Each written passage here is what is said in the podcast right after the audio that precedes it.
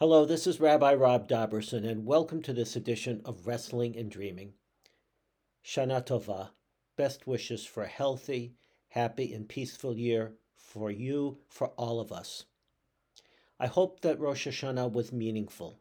I hope that the process of tshuva, the process of repentance and returning, which we are all intend to engage in during this particular time of year, especially, has been productive for you and has been meaningful for you and life changing in its own way, big ways or small ways, because that's really what the high holidays are intended to be about. In this episode of the podcast, I want to share with you a Devar Torah, a sermon that I delivered to the congregation a few years ago before the Yizkor, the memorial service on Yom Kippur. Such an important part of the Yom Kippur ritual is this Yizkor service. And this sermon was one of my favorites that I gave before Yizkor, as I did most every year.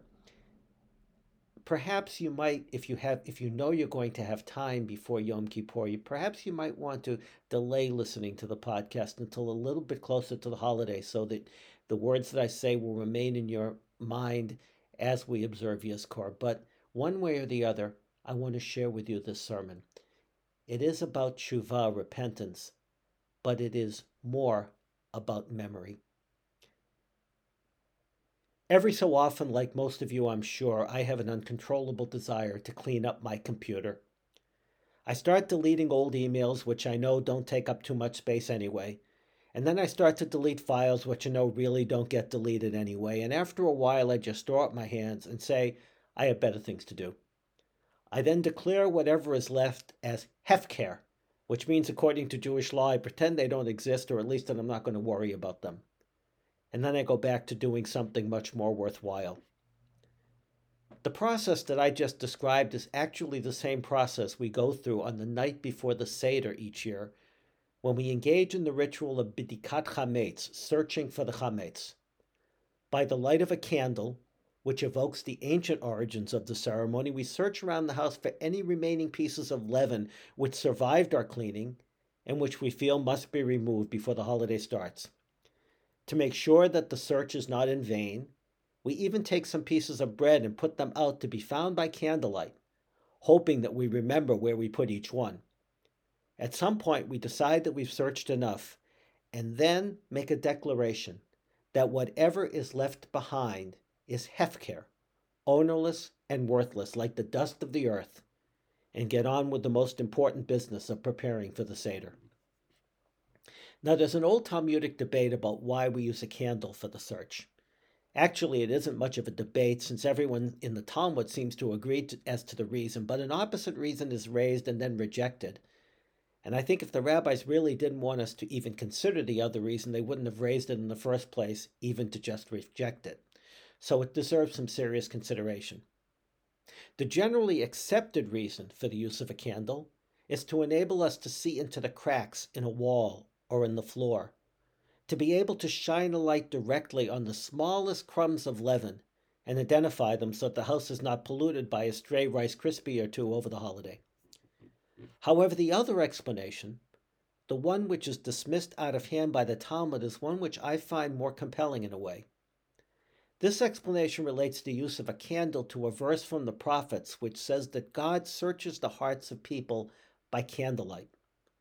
And some of the commentaries say that this means that God doesn't shine a bright light onto us which would expose the most minute of sins, but rather judges us with a small candle shining a dim light which would only catch the big things, only identify the glaring sins, and which passes over the minor indiscretions, the individual weaknesses which we all have, and which God understands. Thus, says this interpretation, we use a candle precisely so that we don't see the small pieces of chametz, only the big ones. As for the small pieces, we just shrug our shoulders, accept their existence, and don't obsess about them. Rather, we declare them hefker and get back to the more important aspect of the moment preparing for the Seder. Too much worry about the stray crumb of, chametz distracts from what is really important. So we have two explanations. One which says the candle is used to spotlight small things, the other which says the candle is used to ignore those smallest things so that only the biggest things may be recognized. Now, many rabbis make a comparison between, between cleaning out the chametz and the entire process of tshuva, repentance. Searching for and cleaning away the chametz is likened to searching for and clearing and cleaning our sins. In that sense, I believe that both of these images concerning the candle are important. We do need to hold the candle that we use to see ourselves close enough to catch those small things that are often most damaging in our lives and in our relationships with others. But we can't become so obsessed with our minor failings that we miss the big picture. In that case, holding the dim candle up makes sure that we concentrate as well on the things which are most easily seen. Both are important the big pieces and the little crumbs. And now we turn to Yizkor, to the memorial service. As we prepare to remember those who are in our hearts and minds always, we prepare to once again shine a candle, as it were, on our memory. And by that dim candlelight, what stands out are the big things the overriding values, the ideals that our parents, grandparents, spouses, partners, siblings, children, dear friends stood for. We think about our relationship with them in global terms, shining a candlelight which allows the major issues and general feelings to stand out. But then we must do something else. We must take that candle and shine it into the cracks of our memory for each person we remember. We must search for and find those little crumbs of memory. The ones we think ought to have been deleted long ago, losing their place in our brain to more important, more vital things. But these crumbs stubbornly refuse to leave.